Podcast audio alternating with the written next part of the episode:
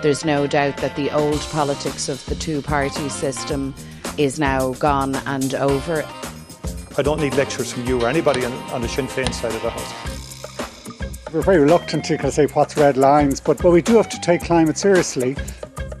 There's going to be constant criticism, there's going to be a lot of disappointment, and whoever goes into government is going to be unpopular. Okay. Hello, and you're very welcome to your politics podcast from RTE News. I'm Paul Cunningham. Joining me in studio today is RTE's political correspondent Micheál Lehane. Micheál, how goes? Good, good. And we're also uh, joined by the Social Democrats co-leader, um, Catherine Murphy. Um, Catherine, welcome to your politics podcast. Thank you very much. You've heard so much about it. oh yeah. I was looking at the television, and you were doing maybe an impression of Usain Bolt um, this afternoon, trying to get to your speaking slot. Yeah, sometimes you know bi-location is not something that we've we've cracked. I was at the Public Accounts Committee and my speaking slot came up on the, the bill in relation to redundancy. So I was trying to get from one to the other, and there's several flights of stairs, so I was very out of breath. Yeah, we were all yeah. feeling for you there. We just yeah. we've all yeah. been there, you know, running after it. Um, we were looking uh, yesterday at the um, question of the rise of cost of living, and much of it was coming from the Fianna Fáil and Fine Gael parliamentary party meetings, and there was loads of leaks coming out of them, and we don't hear anything from the Social Democrats um, parliamentary party meetings at all. So I'm wondering, is it a case because you're the leader? Is it akin to um, the business teacher who introduced himself? He came in with this um, briefcase and then he took out a big leather and he smashed it down on top of the table, and all his 12 year olds were looking at him. And then he carried the leather around sort of nearly aloft, um, speaking about what he expected from the pupils and his intentions without making any reference to what he had in his hand. So I'm just wondering, is that your style of management within the party, just to keep everyone in line and make sure there's no leaks or anything like that? well, that's not the method. I can tell you that for, for, for sure. And I think our, uh, uh, you know, our four TDs that were elected in, in, in 2016, in addition to Roisin and myself, certainly wouldn't see that as uh, they, they, certainly would want to engage and to take us on if we if we tried to uh, uh, rule the roost in that particular way. But you know, we've been talking about uh, the cost of living in, in you know, I mean, we would have talked about that in the context of our pre pre budget submission, yeah. um, and that would have we would have expected to see some uh, level of inflation, but even at that point, we already had uh, we already had issues um, in that we have you know the most expensive housing costs in Europe. We've, you know, I think in terms of goods and services, the second most, and energy even before uh, the the big inflationary pressure was the fourth, fourth most expensive in Europe. So you know. Um, so we already had an issue in terms of cost of living. I think this this spike in inflation has, um, uh, you know, ha, has been more than was predicted at budget time. Yeah, uh, and neither are doing. I mean, we were told at that time that this was going to be temporary. It was going to be isolated to energy, uh, and we'd already seen significant numbers of, or number of times, uh, you know, heating costs and fuel costs have increased in the last year. But you're seeing that very much embedding into things like food, where people are leaving food back at the checkout. Your uh, people are choosing between heating the home and, you know, and what they can put on the table and cutting things out. Uh, well, I think we all get that the issue now. I think yeah. every household is having yeah. to look at the, the monthly bill and saying, well, what are we going to do about this? Mm. I suppose when it's come to solutions, one of the things that's come from the government side is a suggestion that the policies being put forward by opposition parties um, would mean that we'd be chasing inflation and that by we would effectively be adding fuel to the fire with, you know, for example, increasing wages or something like that, which means you're going to make the problem worse. If you happen to be in Leo Varadkar's uh, ministry and you had the opportunity of being able to take, say, three decisions which you felt was going to have maximum impact, what would they be? I think you'd have to be very targeted. Um, the you know the hundred euro, for example, in terms of uh, each household uh, getting 100 euro off their their, their heating bill. 113 now, I think. Uh, well, 130 when you include that. Yeah, yeah, yeah. Um, the uh, you know there will be households that there was uh, there will be households that don't require that. Yeah. But there will be households that require much more than that. And I think you have to be very targeted. For example, in relation to the fuel allowance, I think there could have been much wider uh, broadening of that. For example, the working family payment for people on low incomes who are working, for example. Um, I think the number of weeks um, it was extended, but it could, been, it could have been extended more. Those kind of things are very targeted to particular groups. It could be increased as well. Um, so I think that that is one uh, particular uh, type of thing that you can do that is very targeted. Um, the uh, uh, like we we said at the time, like there hadn't been an increase, for example, in pensions since since 2019. So that was a de facto decrease by virtue of the fact it hadn't been increased. Five euros was never going to be enough. This inflationary pressure is um, is is going to um, obviously eat that up and more. Um, so people are actually going to feel considerably worse off. So I think uh, the That's social two, welfare. maybe yeah, one more.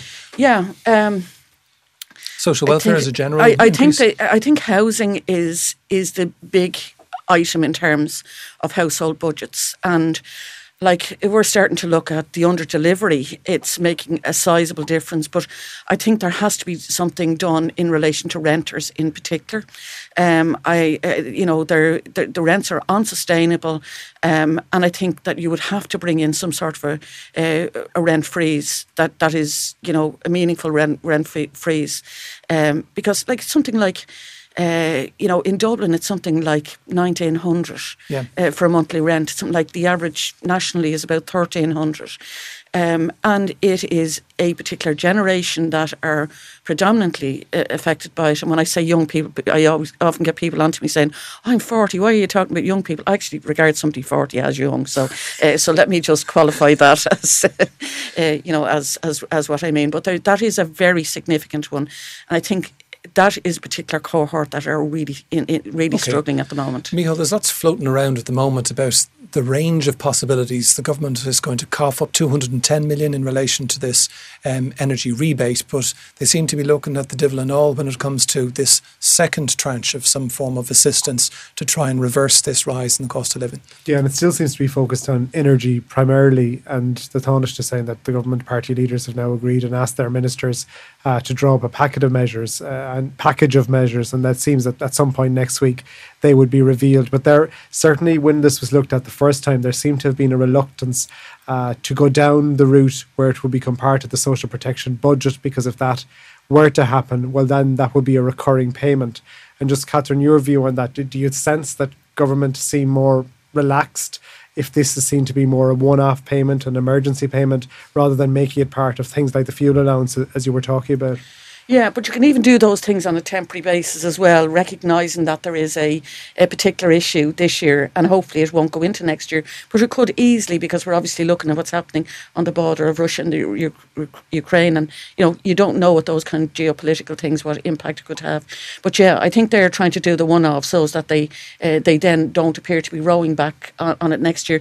The problem is inflation is not isolated to uh, energy, and uh, it, it is certainly been reflected in everything: the price of a postage st- stamp, going through a toll road, uh, food prices. Like what's not coming down? You the know, RTE license Yeah. fee. Yeah. That's that's one thing that hasn't moved. I can hear the population of Ireland cheering, saying, "Damn right." Um, one thing, Micheál, you were saying that Catherine had been talking about. What was it in relation to it Kildare? I heard you at the, the Public Accounts Committee recently talking about the commuter areas and the need for greater coverage of of, air, of Yeah. issues within those areas. What what are those kinds of things? Something we see during a general election campaigns, a focus on commuter areas, but perhaps less so after that. Yeah, like it, I think you saw it in the by-election that I contested and won in 2005. The late Shane McEntee was elected on the same day, and there was a particular focus of attention that time. And there was a complete shock that childcare was, you know, was one of the top issues. Um, and there were some changes, and I think the ECCE year happened as a consequence of that, and that obviously has been expanded on. So there was something positive came out of, of that. But when you start Sorry, what's looking, ECCE? um, it's the free uh, child preschool year. Yeah. Oh, yeah. Um, um, the um, and that's made a sizable difference to education generally. So Yeah. it was a very good investment. But um, for example, when the CSO did a survey of the um, the people who who most favoured uh, the, the the remote working or working from home, the Dublin commuter belt was by far, uh, you know, reflected in that survey as the, as, as that being of the, the area that most wanted it. Um, so it wasn't kind of remote parts of Donegal or Mayo that that that that that reflected. It was that commuter belt. That was people spending very long, uh, uh, you know, amounts of their time in their car uh, or or whatever way they travel uh, commuting. losing out on you know that quality time with family, having time to go for a walk, engage with you know the, their community. Very often, people feel that they're counted as economic units and that they're only there to commute back and forth, back and forth. But in actual fact, fact people live their lives very fully in these environments, and they want uh, they they want that to be, uh, you know, reflected in you know how they're seen, if you like. It's a younger age cohort as well. Um, generally. And do you think the people that were able to work from home or during the pandemic and perhaps didn't have as high a childcare cost as a result, the working out of all that now and the next few months kind of will be crucial on both those fronts, whether it's working from home and childcare costs again, will they, particularly in, in the area that you represent? Yeah, I think it helped. Now, but I've got to say, I think women felt uh, the, the, the, lockdowns very severely when they were homeschooling, working full time, you know, fam- household chores and things like that.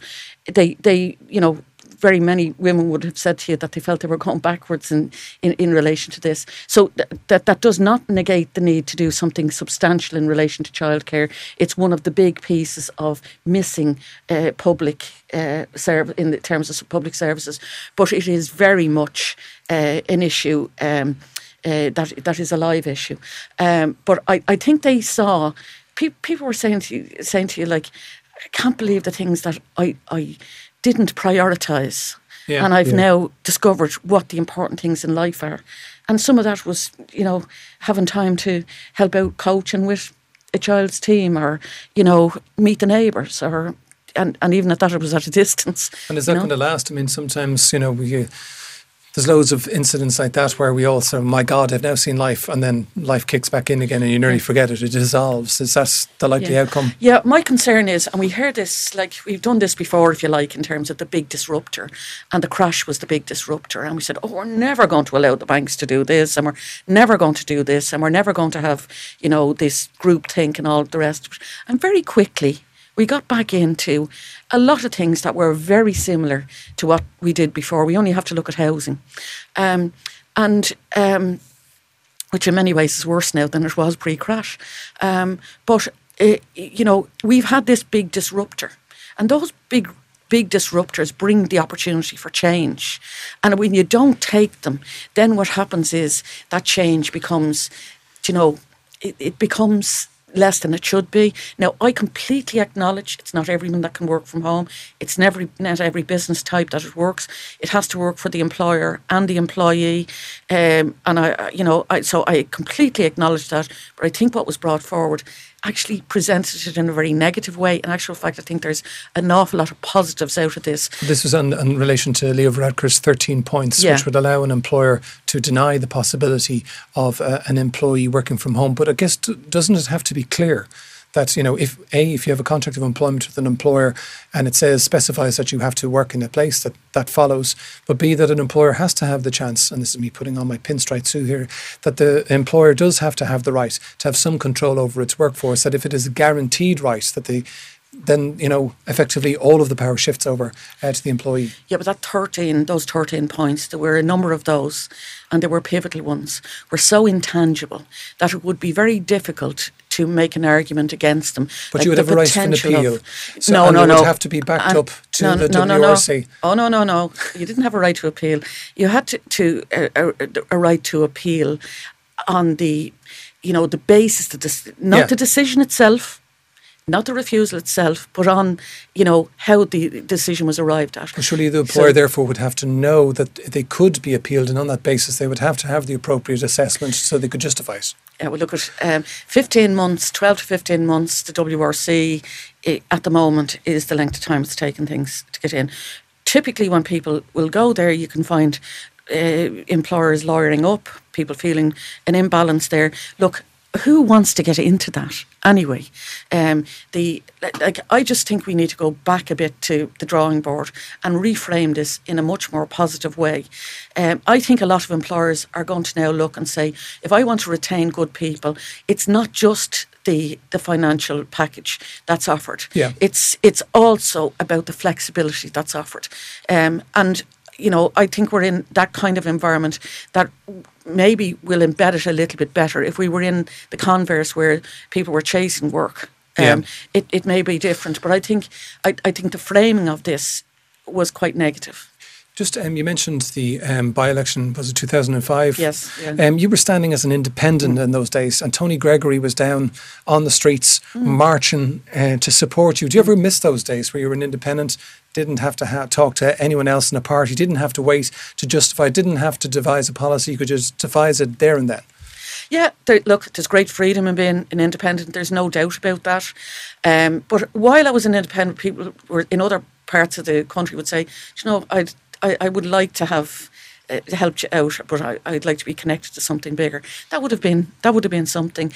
I think some of the things that we saw between 2011 and 2016, uh, we felt that there was there was a need for um, there was a need for uh, you know a different, a fresher political offering, if you like. Yeah. Um, and that proved to be that proved to be the case. And you've Um, done well. I mean, yeah, you've we now have. got six seats. So, but And I guess twenty if, councillors. And if um, you yeah. if you want to affect that change, usually it means going into government so that you can then introduce the policies which will make the change. So who would you like to go into government with, Catherine Murphy? Oh, most likely, want, most definitely want to go to, into government with parties that are compatible with social democracy Yeah. that will deliver on the agenda that we think is. Who are they? You know, uh, well, I, I think we'll have to look at the policy uh, platforms. It, it's not that we don't want to go into government. Of course, we want to go into government, but not for the sake of being there, but for the sake of delivering um, in, in a social, uh, social democratic platform. Look, you can be, and I use the analogy of a train. There's no point in being on a train where there's an engine on both ends pulling in the opposite direction. Yeah. Like it, it, it has to be compatible where you're broadly going in the same uh, direction. We want to see, for example, uh, you know, the delivery of a really reformed health service. We want housing that is affordable. We want to see issues like, for example, uh, anti-corruption policies, where you you know we stop spending an absolute fortune on reviews and tribunals and compensations for things that shouldn't happen. Uh, you know, there, there's you know things like childcare that I that I Yeah. uh, talked about earlier. You know, to embed that in as a, a as part of your your public service offering. Like if you're going to be asking people to pay uh, their taxes, they have a right to expect those services. Um, they're the kind of things that we would be looking to if we can deliver on those, um, we would be very enthusiastic about hopefully with a bigger number uh, of social democrat TDs Yeah. uh, to give us the clout um, uh, to deliver as much as that as possible. Michael, Catherine's just listed off the, the types of things she would like to see, and on the basis of that, go into government. How many parties do you know are representative of those qualities that Catherine's just I'd listed off there? Any number could accommodate List that. them off there. Who do you think? Well, I suppose the, the view is, isn't it, that, that Sinn Féin will have a, a major say in the formation of the next government, and it's if if there are other parties who may be looking in that direction to, form a government, if things go along the lines that are projected in the current opinion poll trends, and based on that solely at the moment, but that that can change too. Uh, and there is a sense, and it's something you do hear from the current government repeatedly, uh, particularly in recent weeks, is that if you put the combined vote of the government parties together at the moment, they do have more than Sinn Féin. So is there a sense, even though it's very early days, uh, and Paschal Donohoe uh, seemed to go in the wrong direction when he probably hinted at it, that the government will ultimately uh, go on a joint platform into the next election, and that could make things interesting in the context of- of whatever coalition post-election talks might take place. So I didn't really answer that. Sound like a politician there, Micheál. Hey, there's a candidate for you now, Catherine. I'll, let the two, I'll leave the studio early. Um, do you ever get tired of that? I suppose as political journalists, we're always looking at the sort of into the mid distance about what might be coming and could be coming. Um, you're trying as much as possible to influence legislation today, here and now. Um, what were you doing today within the Dáil that you feel is going to possibly have an impact? Um, well, I, I was mostly in the Public Accounts Committee today, so Yeah. you're you're looking at how money is spent. You're looking at how it could be done. It could be spent better, and you get a better return on it. Uh, we we had trans, uh, Transport Infrastructure Ireland in looking at the the amount of money, for example, that was spent on Metro Metro North and now Metro Link up to now, uh, and it's just short of 250 million euros. And I, I suspect that there's people in parts of you know rural Ireland, I think this is partly built at this stage, uh, but not a shovel in the ground yet. Yeah. Um, looking at that and looking at how you stop making the same mistakes repeatedly, I think there's useful work done in uh, the sectoral committees. There's useful work done in the Public Accounts Committee, in you know in it, trying to get better systems in place um, that you don't repeat the mistakes of the past. Procurement is one of those. Uh, National Children's Hospital would have would have come up in that context. Yeah, that's quite Um, collegiate as well. I mean, you do see an awful Yeah. lot of collaboration cross parties. Um, just a There was couple a of things. proposal way back when, when Michael Noonan was there that the Public Accounts Committee should be even become more kind of united and perhaps if it came to it, go into the Dáil and, and vote as a block if they needed to. Talk of that seems to have faded over the years. Do you think that kind of idea of really strengthening a committee uh, as a standalone unit is there? Is there any appetite for that these days? I I don't know if there is or not. Um, that we, you know, that would put probably the government TDs will be the ones that most under pressure, and I'd acknowledge that. There have been, uh, you know, I think it's starting to bed in all right. Uh, to be honest with you, most of the committees it's abnormal at the moment because you're very short speaking slots. We've ten minutes to ask questions, have answers, and in fact, there's been a very good attendance at this uh, uh, public accounts committee, which differs from the last one, which was predominantly made up of people who weren't on the government side. Um, and so the Social Protection Committee this week, which would have the government members kind of made their views clear on a united front as Yeah. well in relation to the pension age. Do you think that probably would present a difficulty even if government do come back as we think in, in a few months' time with a kind of a broad document about changes to the pension age, the fact that their own members are clear it should stay at 66 at committee level? Yeah, look, uh, I think there's been a number of committees that have had that cross-party approach. That has been a genuine cross-party approach. Sláintecare was one of them. Uh, the, I mean, the the one you reference in relation to social protection and the one on the pensions. These are issues that you do need to get that kind of common ground on.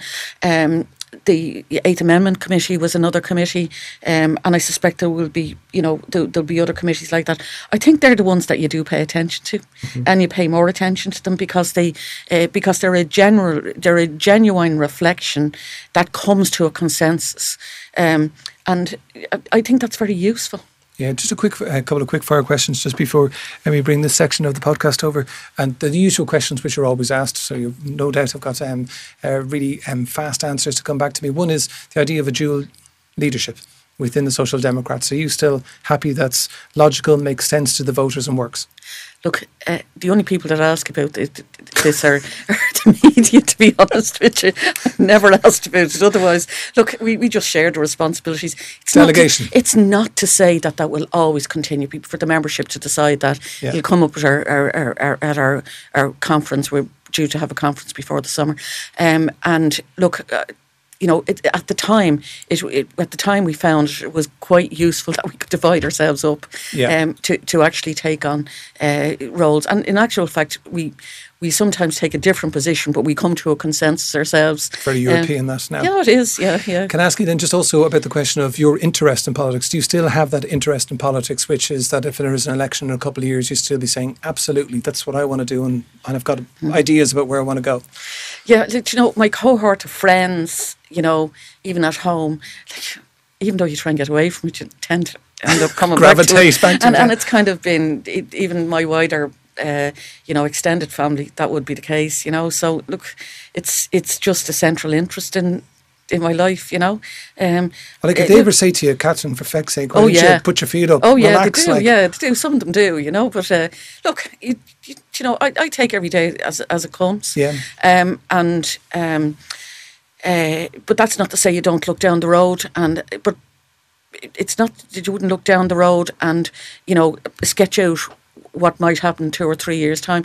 But to be honest with you you, really put your energy in, into how you can make a difference. And our focus of attention at the moment is growing the party so as that you could you know so as that when it comes to a point and we don't know that three years time it could be sooner than that when there's a general election and indeed there's going to be a local election in in 2024 it's to it's to actually build this up so as that there is a bigger offering. And you know that that's where the focus of attention is Yeah, and then just one last thing because it's uh, something you're very much associated with the Commission of Inquiry in relation to the Siteserv deal and those issues with IBRC. Um, last time I saw in the Dáil, just looking before we came over, the idea was one of the deals cost 45 million, but the actual Commission itself could rack up a bill of around 70 million, and we still haven't got any closer to it. What's your sense of it as we stand in 2022 about all of that? Yeah, well, I uh, when it, when we were di- discussing this issue and debating this issue in advance, and a long time in advance of, of that commission being set up. The one thing I said was I didn't want this to go on for years and cost a fortune. Mm. And we haven't got uh, a mechanism that is capable of doing that at is this there stage. a mechanism possible? Um, I, I, think there would have to be, but this there has been, for example, that particular commission of investigation is behind closed doors, uh, but there is a very sizable uh, number of uh, uh, lawyers behind the scenes for all of the different entities. You can't have a cohort and just separate from Siteserv yeah. when you're starting to looking at economic issues and where there might be, you know uh, you know, those kind of interests. Uh, those kind of inquiries are always going to be difficult.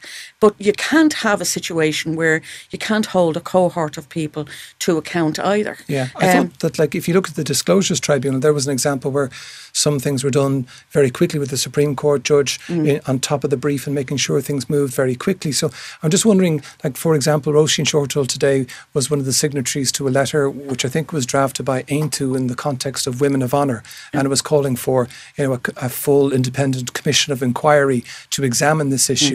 Very serious issues uh, in relation to sexual abuse and bullying within the defence forces. But once again, the concern, I'd say, probably in the public's mind is, you know, that objective sounds very serious and very laudable, and yet at the same time, you're wondering how long is it going to take? How much is it going to cost, and what's the value going to be at the end yeah, of the road? I, I think it has to be very narrow, narrowly focused. I think you have to have, uh, I think you have to get your terms of reference really focused and narrow. Uh, if you're going to have an inquiry, the one the difference with the uh, the one on Siteserv was there was a bespoke piece of legislation that made it different from the uh, the inquiries as was envisaged under the 2004 Act. Yeah. So I, I think that was that was uh, significantly uh, different. I do think uh, like. Would you regret it? I guess. Would you regret that? Probably assumption? would have looked for something to be more um, narrowly focused. Um, that that would be one of the things. But look, it hasn't reported yet. Uh, um, it's not due to report until this the spring, um, and uh, you know who's to know after that. There could be all sorts of problems with judicial reviews and things. Um, it it it isn't the way I think. Um, it, it's it's instructive about um, it's instructive about how broad you can make these kind of things. There was, there was, like, there was a whole lot of additional transactions. This is only the first transaction, and any transaction over ten million was to be looked at. I mean, it would go on for, it would go on for a very long time if you were to look at the others. But I think we've got to wait and see what that particular commission of investigate investigation uh, reports.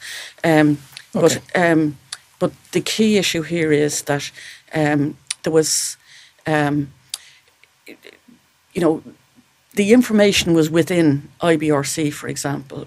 Um, the inquiry was into IBRC, not who, not who um, raised the issue. Yeah. But into into how the transactions were done, and I hope that that's what uh, what we're going to see in in terms of the report that's uh, that's um, presented. Catherine Murphy, co-leader of the Social Democrats. Thanks very much for coming in to join us this afternoon. It's been a pleasure. Thank you very we'll much. We'll catch you again, no doubt. Um, Micheál, if I can just pick up on that theme, um, just we do have a tribunal or a commission of inquiry report. It's been promised a few times, um, still waiting for it, and it's unclear exactly what's going to come out of it in the end. It is. I really. yeah. It is, and it does show though that there is a political sensitivity now, isn't there, and almost a frustration uh, when there are calls for further inquiries, and you can see from the government side that this talk that there needs to be discussion about how to proceed with future uh, investigations. And in relation to the women of honour, you can see a real political pressure building there that what the government are proposing at the moment doesn't go far enough.